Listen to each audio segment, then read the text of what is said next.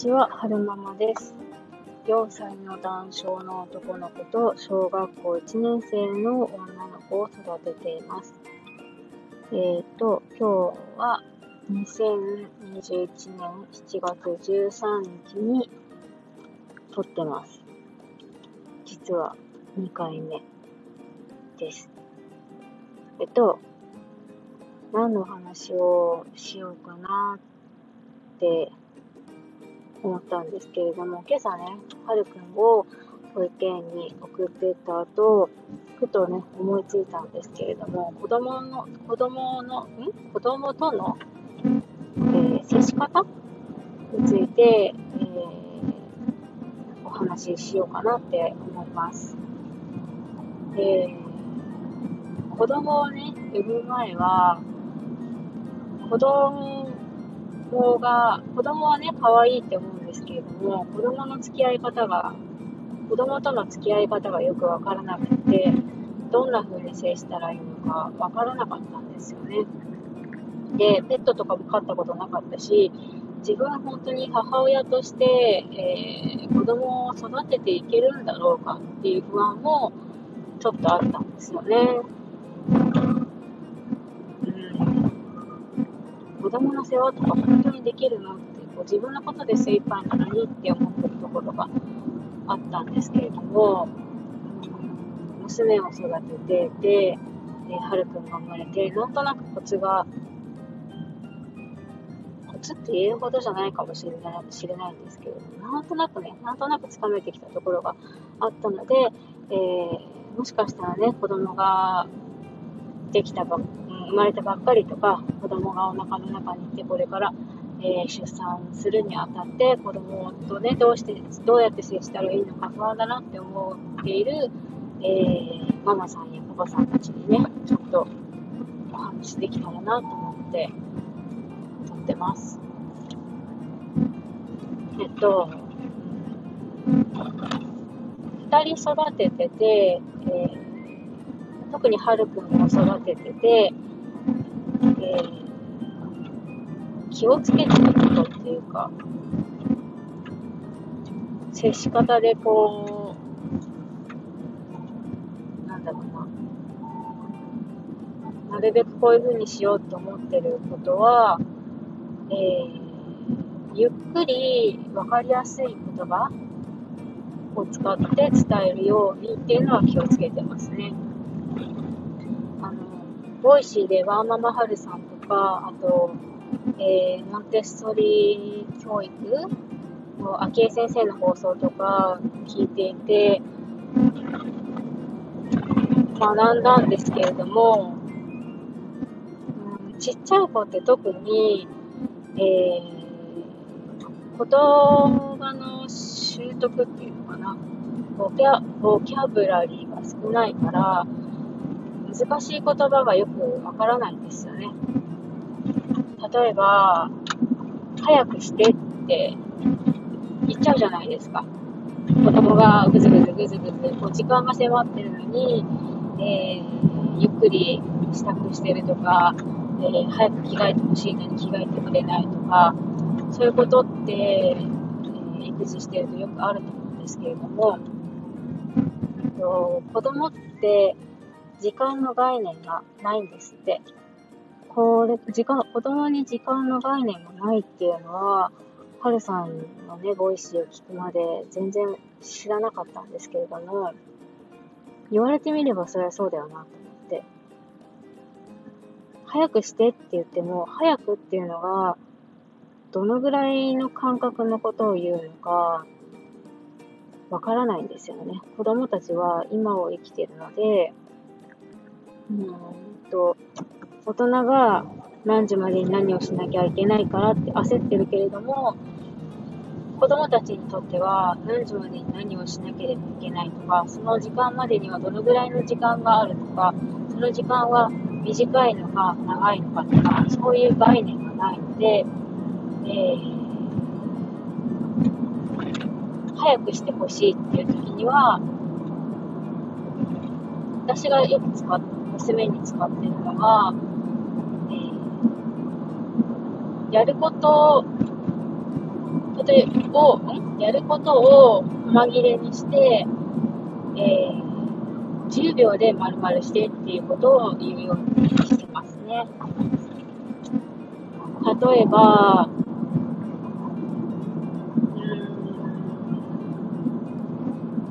朝ごはんを食べ終わって、歯を磨いて、顔を拭いて、えー、着替えてほしいっていう時に、いっぺんに言うんじゃなくて、例えば、ごちそうさましたんだったら歯磨いて顔拭いて着替えてねって言ってしまうと、えー、子供たちって何から手をつけて、つけたらいいのかわからなくて混乱してしまうので、そういう時は、そうね、例えば、じゃあ、10秒以内にお皿片付けてって、まず最初に言うようにしてますね。10秒ぐらいだったら、割と簡単にね、その、数えられるっていうか、うん、1分とか言っちゃうとわけわかんなくなっちゃうので、うん、10秒ぐらいだったら子供たちのその感覚がね、わかるので、10秒以内にお皿片付けれるかなとか言って、さあ数えるよ、いい？スタートするよ。とか言って、1、2って数えてると、えー、娘なんか特に負けず嫌いだから、ダダダダダって走って、えー、お皿を片付けて、10秒以内にできたし、とか言ってやってくれるんですよね。で、お皿が終わったら、じゃあ次は何かな？歯を磨こうかな？とか言って、じゃあ10秒以内に歯磨けるかなとか言って、一個ずつ一個ずつ、やるべきことをあの細かくして、一個ずつ一個ずつクリアしていくと、えー、子供のね、達成感も、えー、なんだろうな、達成感の喜びが得られるっていうのかな。うん、そうそう。そういうのも得られるからいいかなと思って、えー、やるようにしてますね。あとは、扉なんか子供ってバタンって閉めちゃう、閉めちゃいがちじゃないですか。で、親の方なんかは、勢いよく閉めら閉めちゃうと指挟んで怖いなとか思うので、そういう時は、ついついね、バタンって閉めないなとか、ゆっくり閉めてとか言っちゃいがちなんですけれども、そうすると、ゆっくりって何ってなっちゃうので、えーはるくんなんかには特に擬音を使ってね、伝えるようにしてます。例えば、えー、扉を閉めるときは、えー、扉を閉めるよって言って、ピー、ピー、ピー、ピー、ピー、バターンとか言って、ゆっくりこう閉めるように、えー、促してましたね。そうすると、それ何回か繰り返すと、えー、はるくんの方も覚えてくれて、あの、ピー、ピー、ピー、ピーって言いながらゆっくり閉めてくれるようになったんで、あ、これはこれで、えー、いいやり方だったのかなって思いました。うん、そう。その、なんだろうな子供の感覚、自分も子供だったから子供の時の感覚ってあるはずなんだけれども、やっぱ大人になっちゃうと、どうしてもね、その、忘れちゃうじゃないですか。だから、なんだろうな、そう、子供は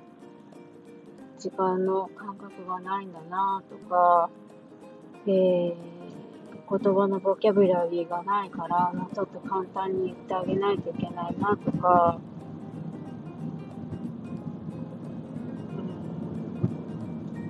うん、なんでしょうね。ガミガミ言うと動けなくなっちゃうから、えー、ガミガミ言うんじゃなくて、えー、子供にどんな風に動いてほしかったんだっけっていうのを考え直して、分かりやすく伝えるようにしたりとか、でも悪いことしてたら、それはいけないよって諭したりとか、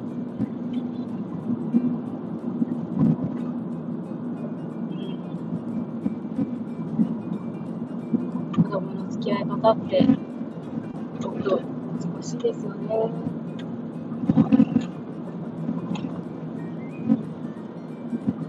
なんかでも前に、うんと、はるくんが保育園に入る前に、えー少し難聴があるので、そういったところ施設にも通ってた時があったんですけれども、そこにいらした、らっしゃった、あの、保育士さんが、その、ハルくんに対する声かけをね、聞いて、なんかお母さんすごいですねって、保育士さんですかとかって褒めてくださった時もあったので、なんだろうな。もしかしたら、こう、私の気分を上げるためにオーバーリアクションな感じで伝えてくれてたのかもしれないんですけれども、まあ、褒めてくださったので、あのやり方はあれでよかったのかなって思いました。伝わったかなまあいいか。最後までお聴きくださいましてありがとうございました。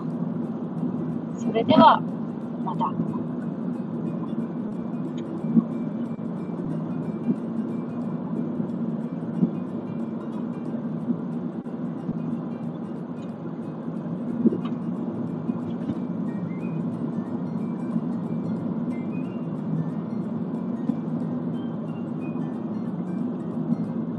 ちなみに、0歳児って反応が薄いので、どうやって遊んだらいいのかわからない、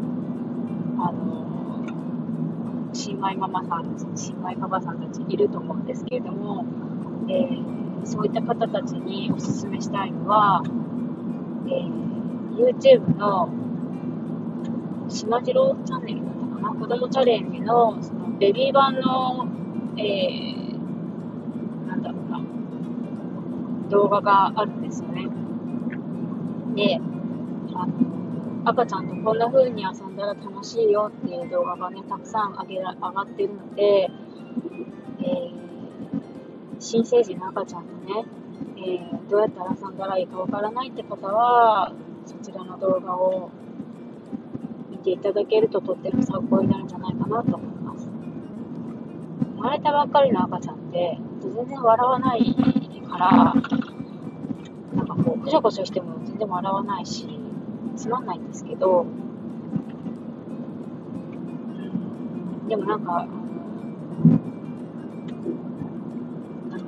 指先とか足先とか、触ってあげるといいみたいですよ。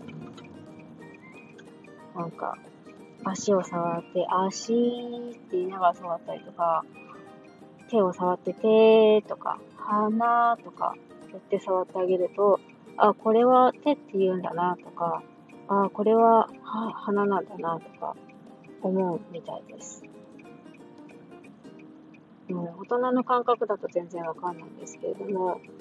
えー、赤ちゃんたちって自分に手があることとか鼻があることとか目があることとかそういうことを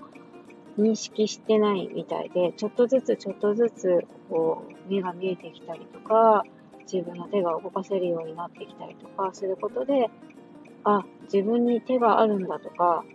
足があるんだとか、あ、鼻がある、あ、目があるとか、そういうふうに発見していくみたいなので、そういう発見のね、お手伝いを親がしてあげるのもいい、遊びの中でね、お手伝いをしてあげるのもいいのかななんて思って、えー、その動画見てましたね。